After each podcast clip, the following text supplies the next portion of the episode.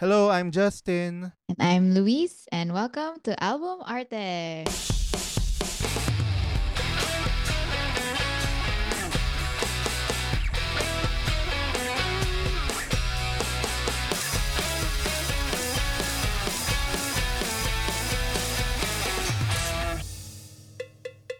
Happy New Year!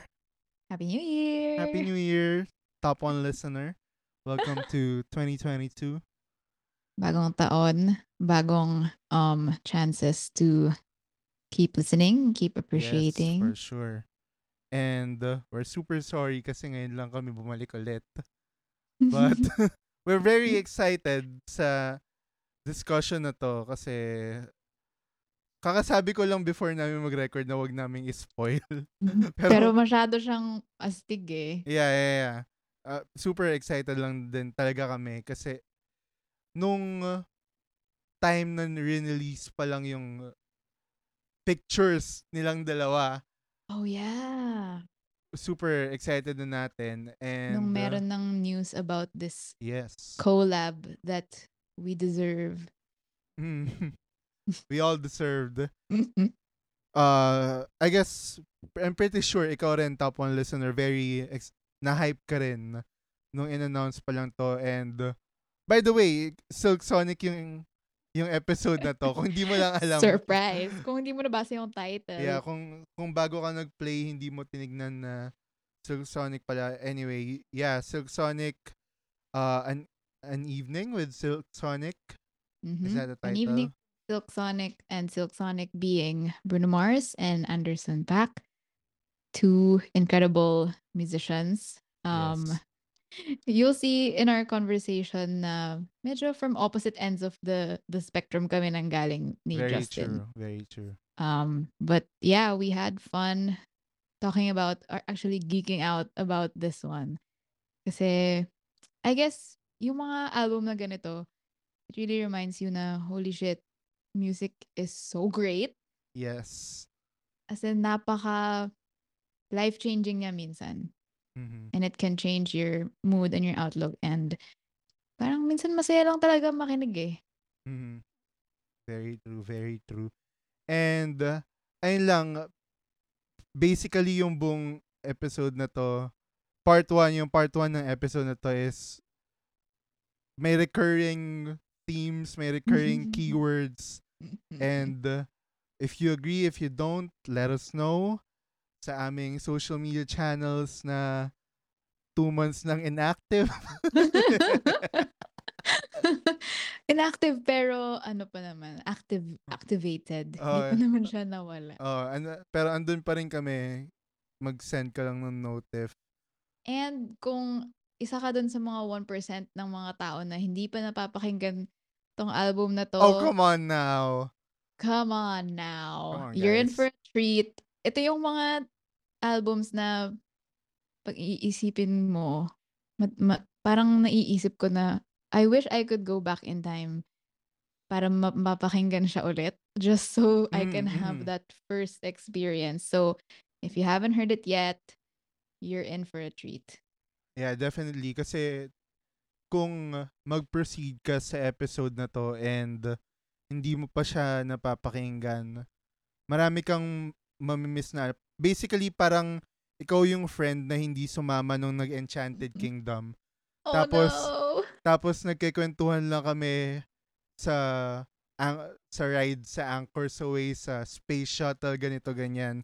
And ikaw nandun ka lang tumatawa. Haha, oo nga no. Very cool. Ganun lang. So you're oh, missing parang out. Parang astig yun ah. Parang hmm. hmm. Kaya lang hindi ka pinayagan ni mama. Ay, ako, ako yung ako yung friend na yun by the way. um, pero pero situation na to, tayo yung cool kids. Mm. And si hmm. no, number one listener yung hindi. But anyway, mm. para hindi na namin patagalin pa, here's an uh, an evening with Silk Sonic by Silk Sonic's Bruno Mars and Anderson Paak. Let's go.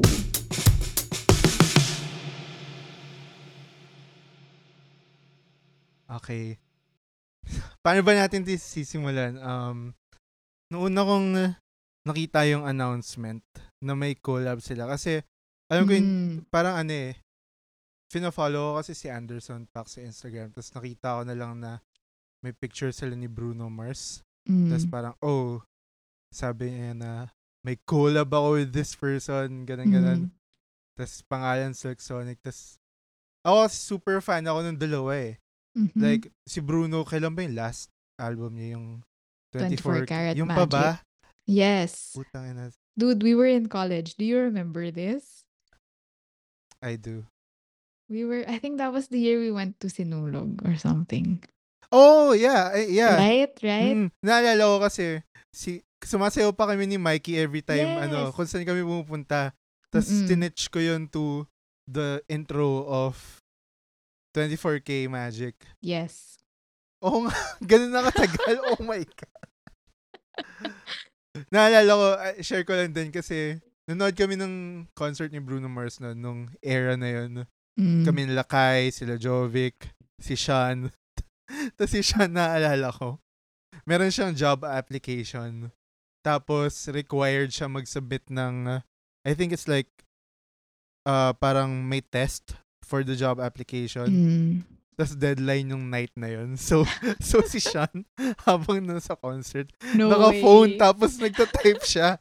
Tapos, nagja-jam siya to finesse, to to 24K Magic. Tapos oh, parang, man. come on, Sean. Nakakatawa yung visual kapag nakikita ko. Kasi, nasa likod ko pa siya. Minsan, chinecheck ko. Tapos, tapos gumaganon-ganon lang siya talaga na habang nagpo-phone, sumasayaw. Parang, What a visual. Pero Only he could do that. Totoo, totoo. Pero I think hindi niya naman kinuha yung offer na yun. So, sana nag Is it worth it, John? Pero, ayun, uh, sobrang lupit nun eh, nung uh, naalala ko rin yung time na yun nung na-release na yung, ano, yung album na yun. Tapos, oh, na, yeah. nabaliw din ako kasi, of course, yung yung 24 Karat Magic pa lang parang, what the fuck? Ganun yung... And then, I remember super na LSS ako sa Chunky. It was such oh, a good oh, song. Oh. Ang, ang taas ng expectations, I suppose, sa kanya mm. kung kailan man lang siya babalik. And feeling ko nga, uh, nung nawala si Bruno Mars nun, ito si Ander kay Anderson Paak naman ako parang na-hook. Oh, really? Nakita mo, napanood mo ba yung Tiny Desk concert niya?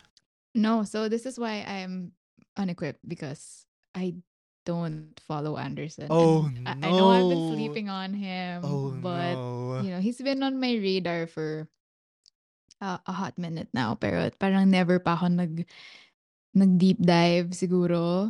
Mm-hmm. Um but of course now having heard um Silk Sonic's album, I- I'm gonna get on that. Okay, I just checked 24 Karat Magic 2016. Oh Who were we in 2016? My God.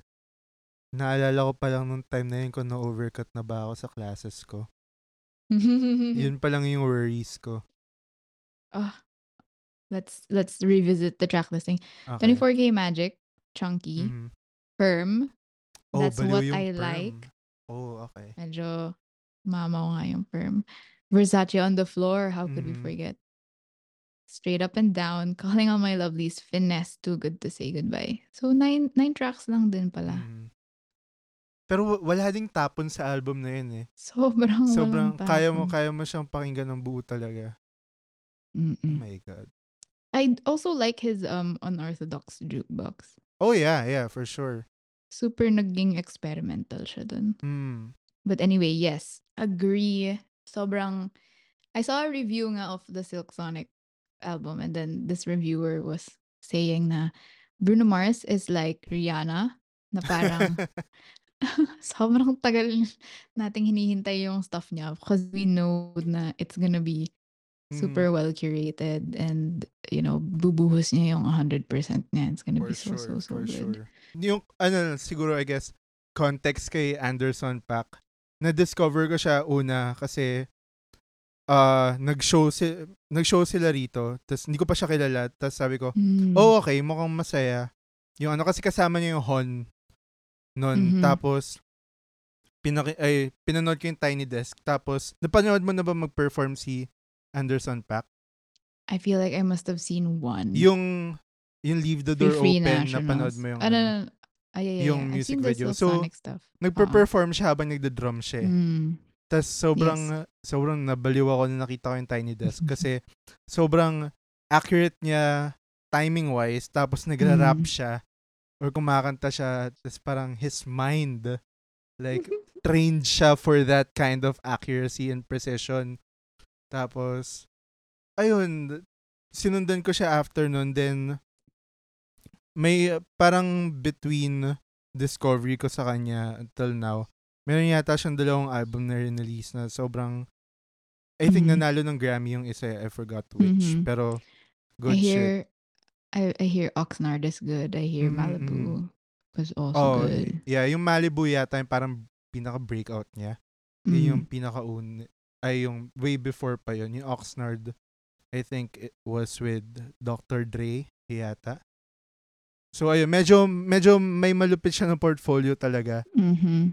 So, actually, yung ano nga eh, parang nababasa ko na sinasabi ng mga tao, ng other people na, oh, sobrang downgrade naman kay Anderson Paak to work with Bruno Mars. Oh, May, may ganung level na ano. Pero, come on really? guys. Parang, Come on, man. feeling, feeling ko may mga nag-hate lang din on Bruno Mars just because he's super famous. Yeah. Na parang, oh, pop is equal to shit music, Oh, shit performance, ganun. Pero, Come on now. I, He- I disagree. Yeah. I think he is gonna be up there if Oh, he isn't yeah. already with the greats. For sure. Like sobrang all around niya like as a writer, as a musician, as a performer. Yeah. I haven't mm. seen him live yet, but I mean, I'm expecting Si it Sean to be di nyo na pa nakita wild. No! Gago. Hindi ako ready. so, shout out kay Sean. Let's see him for the first time. Pag nag-tour. I guess sobrang baliw lang talaga nung ano. So, I look forward to you listening to Anderson Mm. Paak more. Maybe we should do an album of his. pwede, pwede, pwede. Yes. Pero sige, simulan na natin yung album. Oh my God. Okay, so coming from the three singles, no? Like, Leave the Mm. Door Open, kung saan na-LSS yung buong mundo for like, what, yeah. five months? Mm. It was the song of the spring and the summer. um, tapos Skate, which is GV. I Mhm. love it. And I think that super, ang gan- wala lang, ang ganda lang ng Skate. It's gonna live for a long time. Well, the whole album is gonna Yeah. live for a long time. Um, and then Smoking Out the Window, like, the, two weeks ago, was it? Sobra akong nabaliw mga dun ganun. sa music video. I mean, parang ano siya eh, it's so clever. It's so, the whole thing is so self-aware. Ah, yeah, yeah. Parang, I also saw this one reviewer saying na it's almost like an SNL sketch na Oh, meron silang totoo. pinaparody. Pero it is both a parody and actually really good stuff. Kasi Mhm. sobrang galing lang talaga nila. Yeah. Um, so yeah, I, I feel it, of course, again again, I'm super not equipped and informed because I don't know anything about Black American music and 70s stuff. I mean, pero it seems like, and I know it's very, very informed. Tas sobrang aral, sobrang um, gamay nila yung gusto nilang gawin. yeah, exactly. And I guess I should be mad that it's only nine tracks. Well, eight, di ba? Kasi intro lang yung Yeah. intro, Mhm. quote-unquote intro lang yung una. Pero I'm not. I'm really not. Kasi parang alam ko na super duper curated na yun. right. I mean, they probably wrote, what, 20? 30? Mhm. Dun sa mga jam sessions nila. Pero grateful ako na nag-distill sila. I think yun yung word eh. Oh, yeah, Nag-distill tama, nila tama. to these um eight tracks plus one intro. Um I'm just really grateful that it's something that happened kasi Oh, parang hindi siya no one thought about it. We did Mm. not expect it. From all people and in all times, like during a pandemic, Mhm. to, to be putting out a 70s inspired R&B album. Yeah. Shit. Parang it's a gift. Like we don't deserve it. We don't. We don't I deserve agree, it. We needed it. Pero actually, ano nga eh, mm. parang nung nakita ko yung announcement, parang sabi ko, what? Talaga ba friends sila or something? Parang noon na may doubts pa ako na ano to, cash grab lang ba to na pinag-partner sila to do something? And Okay, so why? Why For sure naman na ano eh.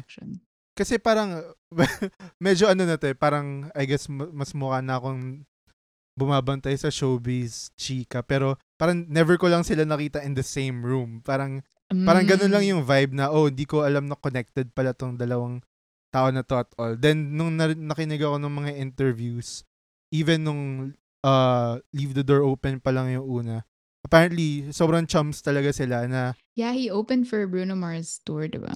yung mga kwento lang din nila eh, na habang nasa studio sila na parang naglalaro lang sila and everything na oh okay may chemistry pala na nagaganap talaga dito and super evident naman siya sa tracks and I agree dun sa sinabi mo na ano eh, parang super aral especially yung instrumentations yung arrangement my god and ano kasi parang feeling ko lang yung genre na to like in 70s funk, soul, R&B.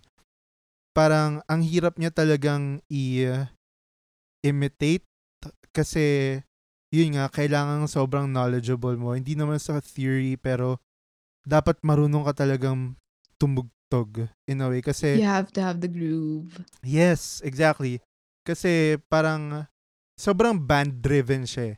Mm. And the fact na hindi lang siya na oh, tugtog yung drums, tugtog yung guitar, yung keys, Mm-mm. dapat nagko-complement din sila. I mean, masasabi mo to to a lot of genres, pero parang dapat nagbibigay ka ng space to every instrument, I Mm. suppose.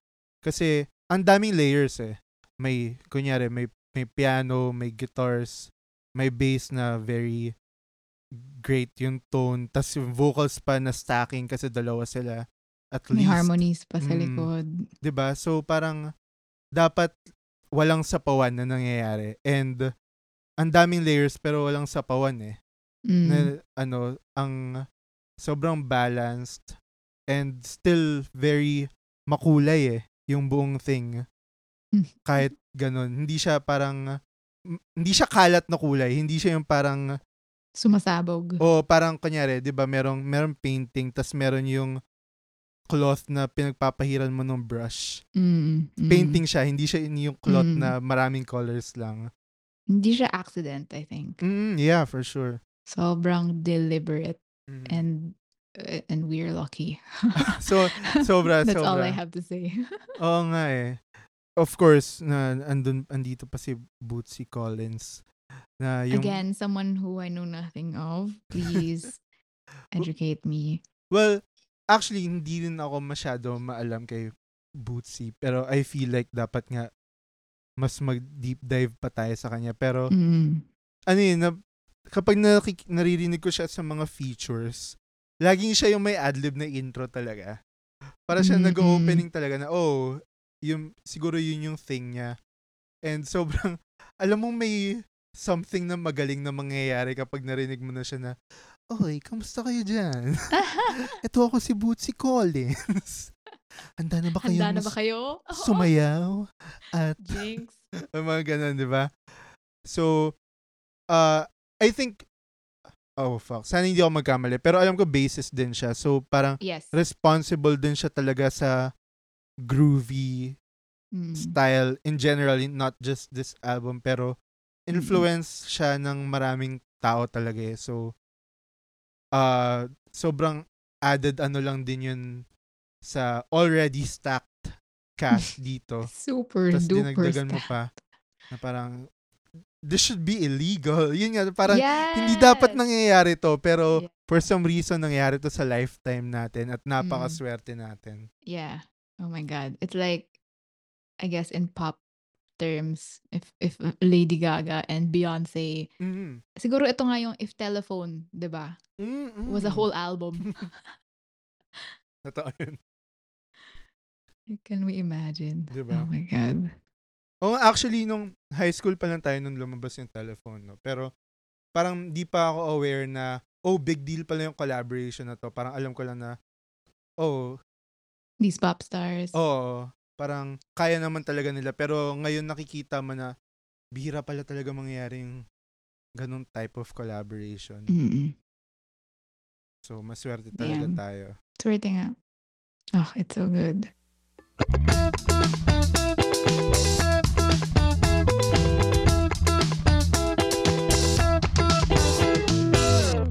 Well, yung Silk Sonic intro parang wala, may iba pa ba tayong masasabi? Kasi it's just an intro talaga. It's an intro. I like that the album is called An Evening with Silk Mhm. Sonic. Um, tas medyo nagbabasa ako about it. And they wanted though to bring that live music experience. Mhm. Kasi nakulong tayong lahat sa bahay natin. Ah, so true, so true. So, I, I, I feel like the intro serves that really well naman. Parang, Mhm.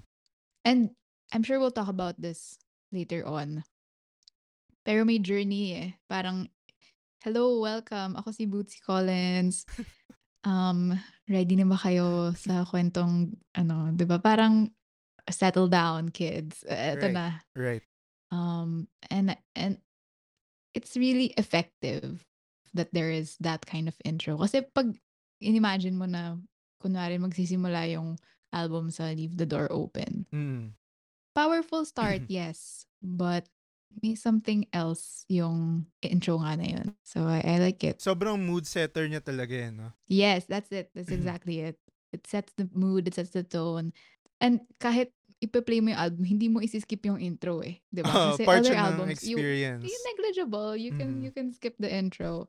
But this one, I don't think I will. Yeah, sobrang gets kasi yun nga, sobrang hindi ko nabasa yun na oh gusto pala nila na gawing Hmm. i ano gawing parang live performance to and super perfect nga niya. And feeling ko masyado kong maaga tong sinasabi pero ito mas more general type of stuff na ay nga parang okay ngayon ko na sasabihin iniisip ko eh. Go. Parang hindi kasi siya yung type of regular albums na curation of experiences whatever. Ito parang Mhm. para siyang ano yung mga live recordings ng isang show. Kasi Mm-mm, mm-mm. na feel ko na puro siya high eh. Parang parang ini-imagine ko na yung Silk Sonic mga 10 years na in the industry tapos may 4 to 5 albums na sila tapos kumuha sila ng Mm. Parang strongest songs hits. nila. Oo, then Show. oh, tapos pinerform nila sa isang gig na sobrang baliw. Ganon. So, yun yung na-feel ko din kasi sa buong album. And usually naman, kapag concerts or gigs, nagsistart talaga sa first song na, na kung Mm. ano man yun. Kunyari, Paramore, mag- nag-start sila sa uh, Grudges. Tapos, meron silang first song talaga na kanta talaga to set Mm. the tone. Pero ito, mahalaga eh. Andyan si Bootsy Collins. So, bakit hindi mo gagawin yun? Siya yung host. Oo, siya, siya talaga yung host and moderator ng buong experience na to. Mm. And I think, well, this is get, getting ahead of ourselves. Pero with the last song, Blast Off, the way it ended, Mm. could only end the way it did dahil may intro Totoo. na ganun. So, full full circle stuff going on as well. Yeah. Na-discuss na natin buong album. Nag-fangirl lang pala. Pero rightfully so eh, kasi napakalupit talaga.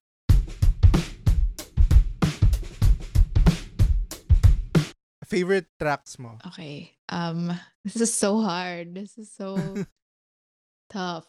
Um, but I have to say mine is after last night. Mhm. After like repeated listenings.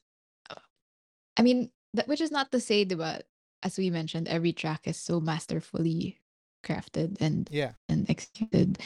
Pero merong something sa after last night na the verses uh, by themselves are great. The Mhm. pre-chorus, nakakabaliw na siya. Tapos pagpalo ng chorus, parang, holy shit. And then meron kang bridge, tapos meron kang like climax dun sa song. Tapos may breakdown. And I'm just like, Right. every single component is so great. Tapos, it's kind of that rare instance where it the sum of its parts sobrang mas na-elevate pa niya. Mm.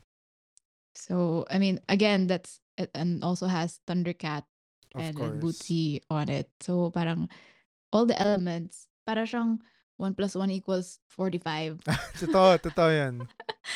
Mm. It's so good. And then, I mean, you know me, I like harmonies.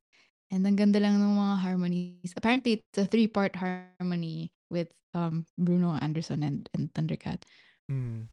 as well. So, it's just every every aspect of it is so good. And I'm even so I'm so sure na hindi ko pa nga naiintindihan lahat eh. Like siguro mga 5% pa lang yung naririnig ko.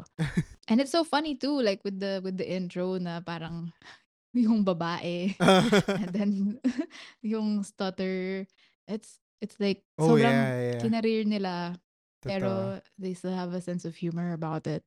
So it's just like it's so perfect. Mm. And it's hard. It was hard to arrive at that um conclusion. I think second ko is smoking out the window, but only because sobrang buhat ng music video. Ang ganda ng music video. But yeah. Um, and then honorable mention, I think recently I've been appreciating um Put on a Smile Mm. more. Okay. But Mm. I think that's mainly for the vocals kasi Oh, yeah. grabe, they they went off. They popped off.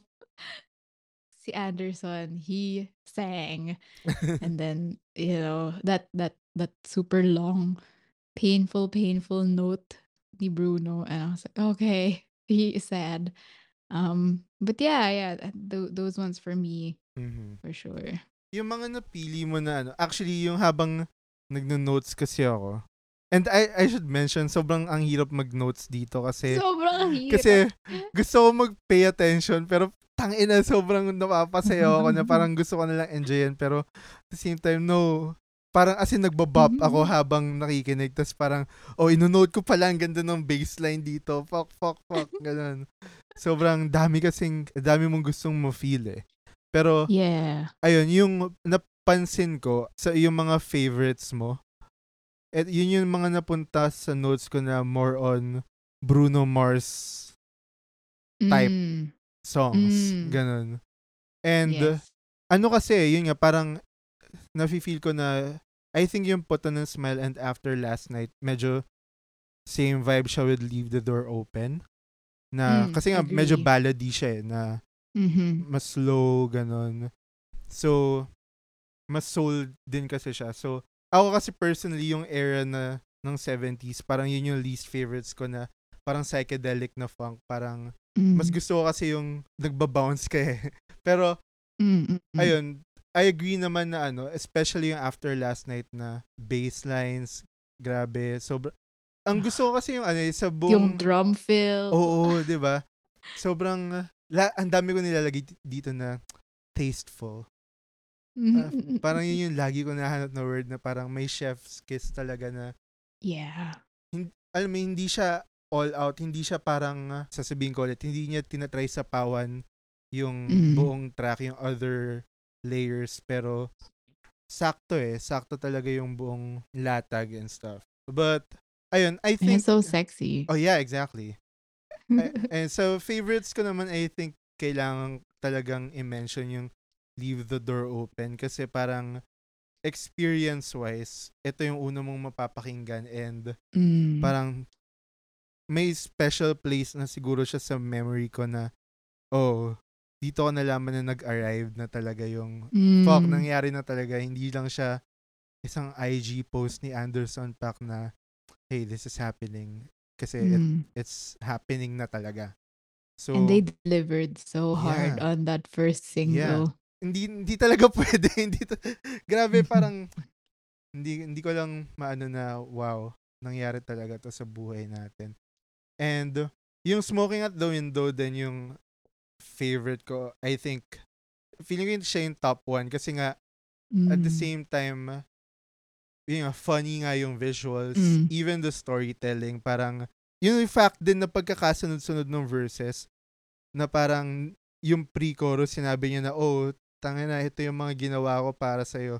Tapos pagdating sa chorus, sinabi niya lang na, dito lang ako sa bintana, nag Parang, sobrang, uh, nakakatawa lang yung picture na, nag-zoom out ka sa nangyayari from the thoughts of the the writer. mga kasala mo Oh, parang, oh man, ito yung pinagdadaanan ko, ganun-ganun. So, akalain mo lang na kapag nabasa mo yung drama niya na, oh shit, umiiyak ba to? Nagwawala ba to? Pero pagka zoom out mo, tangin na nagyoyosi lang siya sa bintana. Ganun, Or ganun siya ka-stress. Ano, galit na galit sila. I mean, umabot pa siya, this bitch. diba? oo, oo. Got me ganito, got mm. me ganyan. Why are you doing this to me? And, Yosi na lang tayo. Oh, and very, very relatable din yung favorite line ko na, not to be dramatic, but I wanna ah, die. yeah.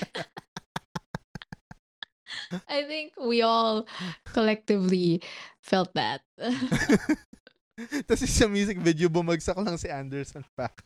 Parang, so good. na, And he stayed down. Oh, right? exactly, exactly. Parang, hinihintay ko siya so nung nag-zoom in kay Bruno Mars. Tapos, oh, fuck. Eh, I'm assuming bumalik na dun sa gilid si Anderson Paak. Tapos pagka-zoom out. Stand, oh, pa- pagbalik sa zoom out. At tayo na nakahiga pa rin siya. He's still dead. Pero That's commitment. Oh, 'di ba? Exactly. Pero yun yun yung I guess nagustuhan ko rito na sobrang seryoso nung uh, cre- pag-create ng music but at the same time mm.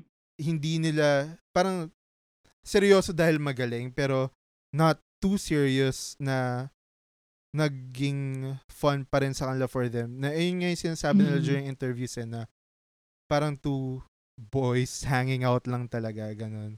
And naalala ko yung isang interview na sinabi ni ano ni Bruno Mars na oh kapag collaboration kasi feeling ko lang ito yung sabi parang sinabi ni Bruno Mars na feeling niya kapag nakikipag-collab siya with a person with an artist feeling niya lang na, na nagfe-flex lang sila sa isa't isa nung skills or nung know-hows. And sobrang na-feel ko yun sa buong album na to eh, na Yo, this whole album is a flex on yeah. the human race. totoo, totoo. Na, alam mo yun, parang nilabas nila yung, oh, mag-key change tayo ng ganito, ganito, blah, blah, blah. Gamitin natin yung chords na oh, E over F, over G, whatever, na bumubuo na sila ng code, ng nuclear codes. Pero, ayun, ganun man yung level of flex. At the same time, hindi nila nakalimutan na maging still very mm. fun yung album. So, na I think that's part of it though. Yeah. Parang nabasa ko din na parang nagpapagalingan lang sila but mm. you can hear that that was able to push the the project. Yeah. To the best, 'di ba? Mm. Parang minsan when you're competing with someone, mas nag-up yung game yung dalawa. Mm-hmm.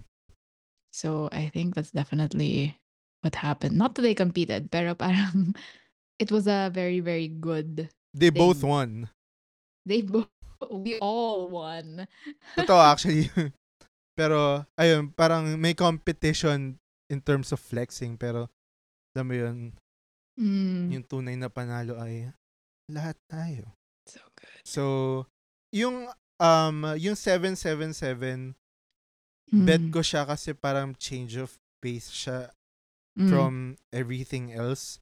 And feeling ko, important siya sa, ano na to eh, sa album kasi parang, sobrang baliw nga na pataas lang ng pataas ng pataas. Pero, at the same time, hindi ko naman sinasabi na bumaba pagdating ng 777. Pero, at the same time, iniba, iniba niya lang yung course. Pero, mm-hmm. nandun pa rin sa same level of high. And, ito yung isa sa mga parang pack tracks eh na parang oh, mas na mas na vibe ko na baka nang galing yung idea na to from Anderson Paak ganun. Kasi even yung yung drums sobrang mm. galing eh. Kahit may off yung mga off beats na ano swabe pa rin ganun. And ayun. Tas parang meron kasi akong album ay hindi meron akong playlist. Ang pangalan ng playlist ko yata na yan is on the way. Tapos dati, pre-pandemic, yun yung pinapakinggan ko for habang nagko-commute ako. Kasi mm. pagbaba ako ng FX, naglalakad ako ng around 10 minutes or 15. Tapos yun yung pinapakinggan ko para ma-set yung mood ko for the whole day. Siya yung mm-hmm. type, itong 777 yung type of song na ilalagay ko ron para medyo good vibes na ako. Astig na yung feeling ko pag ka-start ko sa work. Sobrang hype. Yeah, exactly. Parang hina-hype ka Super niya. duper hype. And sobrang siksik siya. Did you notice that it's not three minutes? Hindi ata siya umabot sa three minutes. Oh, talaga ba? I think so. Mm. Pero actually, yeah, actually, very short lang din kasi yung buong album eh. Kahit the fact na 9 mm. tracks siya pero 30 minutes lang. Mm. Uh, yeah, yeah, yeah. Pa- Which I think fits into the whole um evening yeah, exactly. Silk Sonic mm. thing. Diba, nakauwi ka na by 9 p.m. Mm, 2 minutes 45. Oh, very short nga. I, I also like that kasi it comes after Smoking Out the Window and Put on a Smile, mm-hmm. which are two very, I guess, mas sad songs, mm-hmm. diba? Yeah. And then, okay, where do you go from there? Do you go even sadder or yeah. go, uh, you know, complete 180, which is fun and surprising also. Mm-hmm. And parang nakakatawa kasi natuloy nila yung kwento na parang um, leave the door open, may nilalandi siya, fly as me. Tapos after last night, may nangyari. Mm. Tapos na-in love siya and then hindi pala. So smoking out the window. Tapos she want he wants him her back. So mm-hmm. it's like put on a smile. So where do you go after that whole like journey kumbaga mm-hmm. of going after meeting this girl and going right. after her and wala pala. Bigo ka pala sa um pag-ibig, 'di ba? I guess the answer is Las Vegas.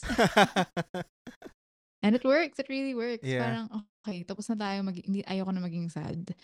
Um let's spend all our money. So it's a very very fun um answer to that whole clump of right. songs, I guess. Oh, And the fact na yung sumunod yung skate na parang oh, I'm back on my player bullshit. Mm-mm. GVGV. Oo nga, no? Parang di ko na-realize na may may journey talaga aside from it being a, a live show-ish. Mm-hmm. Mer, mer, mer, merong, merong kwento, kwento talaga siya. ng ano, Mm-mm.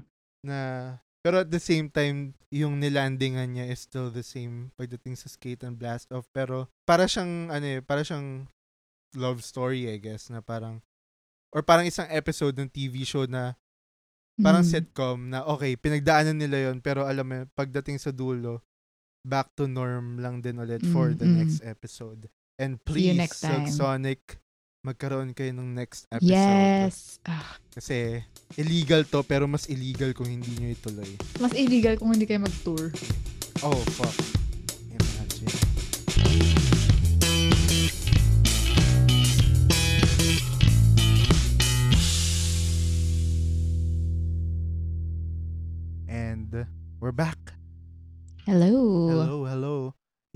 Part 1 ng ating Silk Sonic discussion.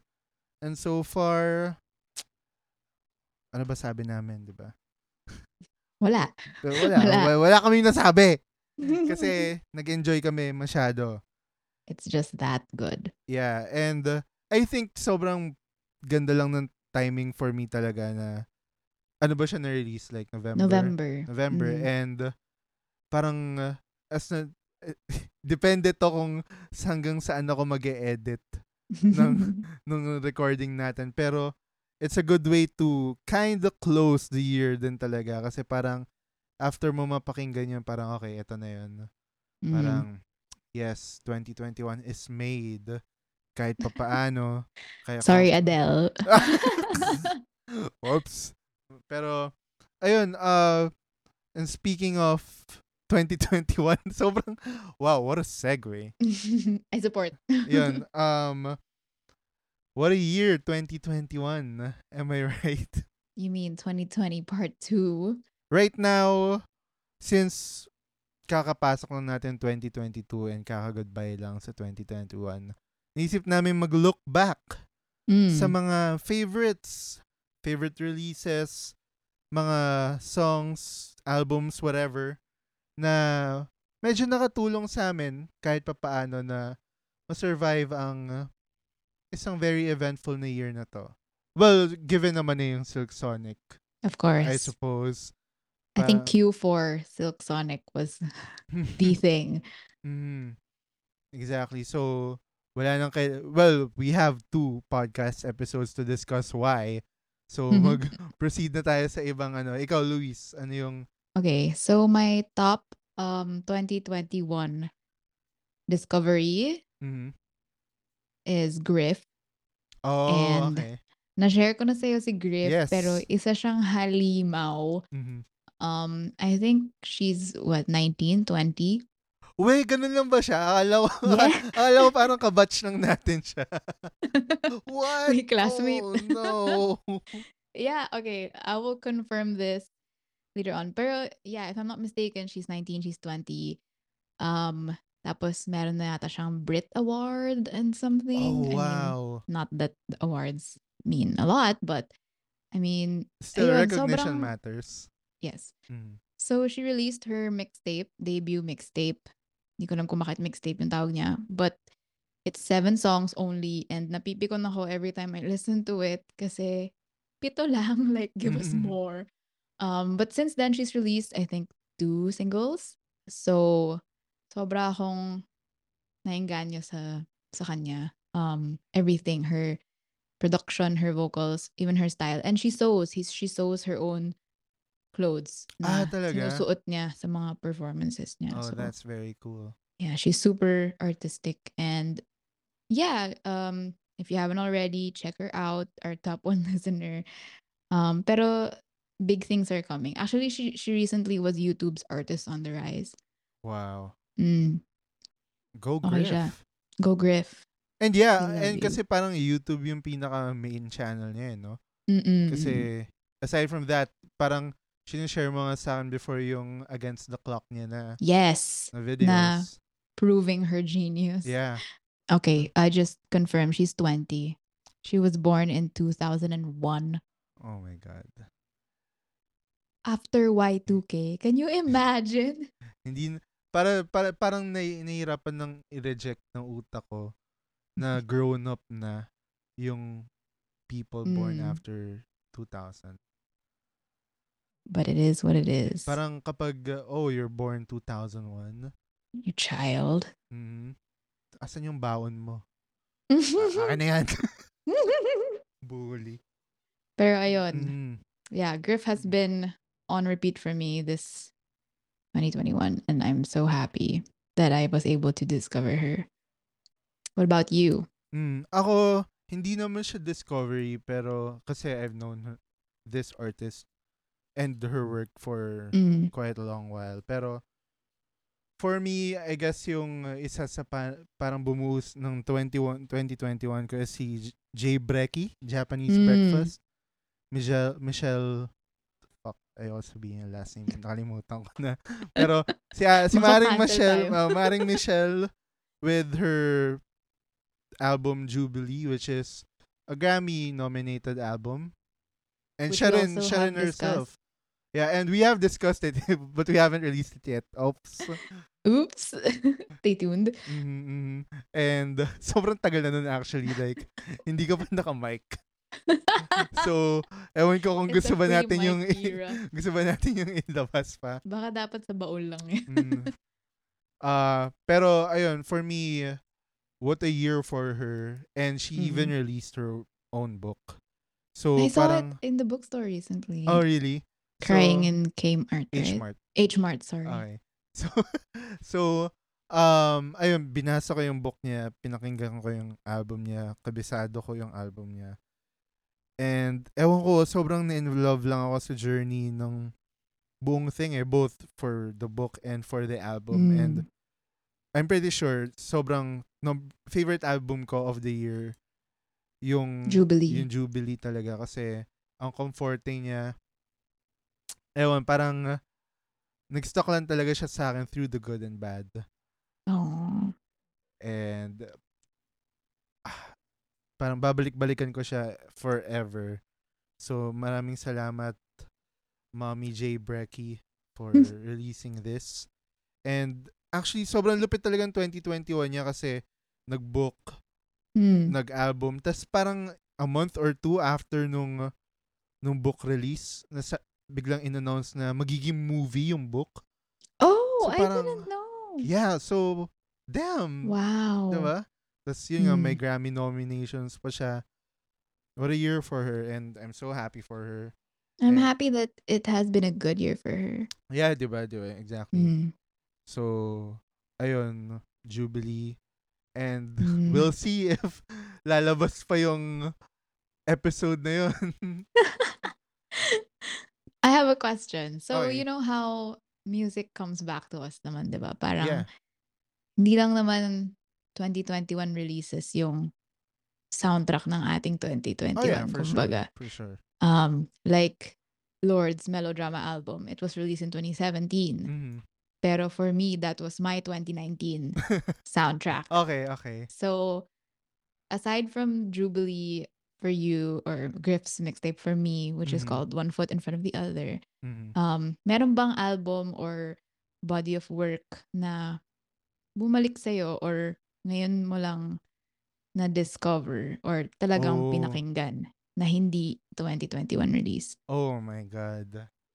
So, feeling ko pauunahin kita kasi kailangan ko pang i i-pull up ang aking Spotify at tumingin Grabe yung mukha mo ngayon.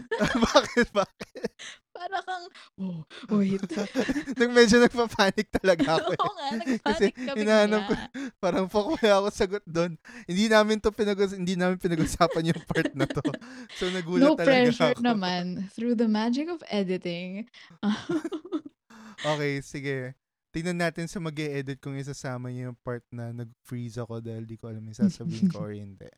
But Pero anyway, sige, to give you time to um Sige. look back on your Spotify Wrapped. um, for me, it's um either I don't know if I'm pronouncing that right. Mhm. I D E R. They are a duo. Dalawa silang um, babae na singers. And meron silang album from 2019 called Emotional Education. And Oh. I mean, napakinggan ko siya before. Pero this year, I think, well, as the title would suggest, no, medyo malalim yung pinaghuhugutan nila. Nga. eh. And they cover everything from heartbreak to parental issues Oh. to, um, you know, solidarity with your peers to, meron akong isang favorite na, it's called You've Got Your Whole Life Ahead of You. Tapos yung Oo. pinag-uusapan nila is like, I'm 20 something, why is this not working? And everyone keeps Mhm. telling me I've got my whole life ahead of me, pero oh parang man. matindi. Oh yeah. man. So, medyo malalim talaga siya and ang ganda ng harmonies nila. Like, wow. medyo nakaka nakakakilabot talaga. And it has one of the best bridges, if not the best Oh, okay. bridge, any song that I have ever heard. Um, the song is called Mirror, and it's the first song on the album. And actually, it's a tong album na feel ko madadaanan natin um, Oh. sometime. But Sige, yeah. sige. bumalik siya sa akin and nadaanan ko lahat ng tracks and medyo impactful din siya for my 2021. Oh, that's really nice. And alam mo Mm. yung mga mga ano, ano yung title na ano, parang for me may ma- yung may mga ganun na title na kapag na, nabasa mo, Mm. yung may pull agad na ano, y- y- yung Mm. ano yun, you've got your whole life ahead of you, baby. Parang Mhm. pag nabasa mo yung title na yun, parang what the fuck? You don't know me? But how? Totoo.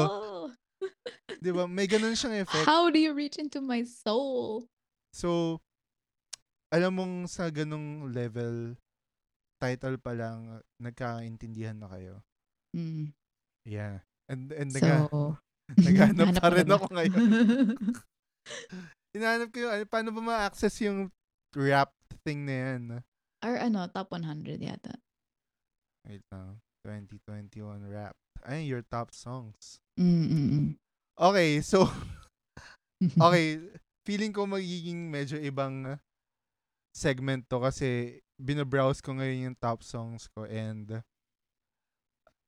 parang 90, 80% dito is K-pop. So, hindi ako K-pop hater obviously kasi Mhm. 90% nga nito is K-pop pero every time nakikita ko yung top songs ko, parang nadidisappoint lang ako na parang okay, this doesn't represent me kasi alam ko hindi lang ako nakikinig sa K-pop. Pero Mm. sa akin kasi, go-to playlist ko yung anyong playlist playlist ko na puro K-pop. Lahat ng lahat ng gusto kong K-pop songs, dinadam ko lang doon regardless of genre, whatever. Mm. So, I think, medyo pasok pa rin naman to sa, ano na yon sa, sa question. Kasi, mm-hmm. ano eh, parang, siguro in a way sila yung naging comfort ko. Kasi, mm-hmm. I always go back to that playlist. Ewan ko kung dahil tinatamad ako maghanap ng songs, pero there's a reason kung mm-hmm. ba't ako bumabalik kasi it's familiar and kahit anong uh, mood, alam kong iba to ko lang to, magiging okay lang lahat in a way, ganun. So, let's see kung ano yung uh, mapupull up ko rito na Does it have to be something like na-discover ko ng 2021? No, I think it's just na parang maybe part something lang na ng 2021. pag nai- ganito na lang. Siguro mga five years into the future, pag napakinggan mo yung song, artist, album na yon may isip mo, ah, yeah, 2021 nga yun. Mm, mm-hmm. Now that's a whole different question. oh, oh no. Pero, yan, sige. Masyado um, na bang mahirap? uh, yung, ano, yung, yung top 1 and top 2 ko sa top ng 2021 ko is both by BTS. Mm-hmm. So yung first song is Boy With Love. Mm. And, with Halsey, right? Yeah, with Halsey. And honestly, etong I think ni-release tong kantang to around anong year ba to? 2019. Mm. So, mag munti 3 years old na siya pero hindi ako nagsasawa sa kantang to kasi sobrang jams niya for me eh. And uh, parang napanood ko kasi yung SNL performance ng BTS dito tapos parang wow mm. parang tangina kung ano yung kung ano yung pinagdadaanan nila nung time na yon gusto kong pagdaanan din yon gusto kong mm. maging boy with love in a way so ayun parang ito feel good song lang din talaga for me tapos yung number two is yung Life Goes On ng BTS na ito naman ni-release nila to nung start ng pandemic eh. Tap, mm. ay, hindi naman start, pero nung pandemic na end, y- basically, kung ano yung nasa kanta na, okay, life goes on, parang kahit nandito tayo, ganun, ganun, we still mm. have each other. Yeah, life goes on, ganun, ganun. Mm. And, I guess, medyo comforting lang din to for me kasi, totoo naman, life goes on and, uh, hindi ako super, ano, hindi ako super like nanonood ng mga videos ng BTS, hindi ako super invested sa character. I mean, sa ano? sa, sa characters! sa plot? sa plot. Pero, ayun, parang, wala, parang ang, ang familiar sound lang din talaga sa akin ano eh. Pero feeling ko, kung yung question mo na, oh, pagdating ba ng 5 years, maaalala ko ba yung 2021 dito? Parang, not necessarily 2021, pero mm. maalala ko yung face na ano, etong phase na to, whatever this phase is, yung last year. Kasi mm. may mga ganong songs talaga na kapag pinakinggan mo, naaalala mo kung ano yung stage ng buhay mo nung oh, time yeah, na na-discover yeah. mo yun. I know exactly what you mean. I have this one album where it's like May 2015. Super specific. Super specific. Mm. Yeah. Yun. Yeah. So, parang uh, ma- ma-throwback lang ako dun sa ganong uh, kapag within uh, after five years. And I'm not sure kung good memories yun or hindi. yung mm. yung magto-throwback kasi maraming nangyari 2021 pero yeah, and life goes on. Mm, life goes on and it will definitely bring back some memories. Mm. But yeah, 2021 we're, it's something. Yeah, it's something I guess. Uh, too experimental well, glad, for me. I'm glad that we started this in 2021. Oh yeah, oh nga, for sure, for sure. One of the highlights. Mine too. So, alam mo, parang uh, TMI ba to? Ay, it's not. Pero, ano, parang uh, nag-journal kasi ako. Tapos parang, sabi ko, fuck, wala akong masyado na-achieve ng 2021. Pero, ang kapal ng mukha ko sabihin yun kasi nagawa natin to. Oo naman. Naman. Pero, yeah, definitely, sobrang, isa to sa biggest highlight to ng 2021 for sure. Same, same. And uh, tiwala na maging consistent ulit tayo. life got in the way, but life goes on. Life this got in the way, but life goes, goes on. Yeah, on. yeah, yeah. Mm-hmm. No, but the thing is, then, I think new music won't stop coming out and old Oh, yeah, yeah, favorites for won't sure. stop being played. So I think Mhm. it's it's great that we we're allowing our inner children to get excited about something. Oh, for sure, for sure. And yun nga, habang ang layo ng tangent natin, pero habang habang na, tumataas talaga yung number ng year, tayo na yung sinabi ko na yun. Habang tumatagal yung panahon, habang tumatagal yung panahon, minsan nakakalimutan natin maglaro. And uh, Oo.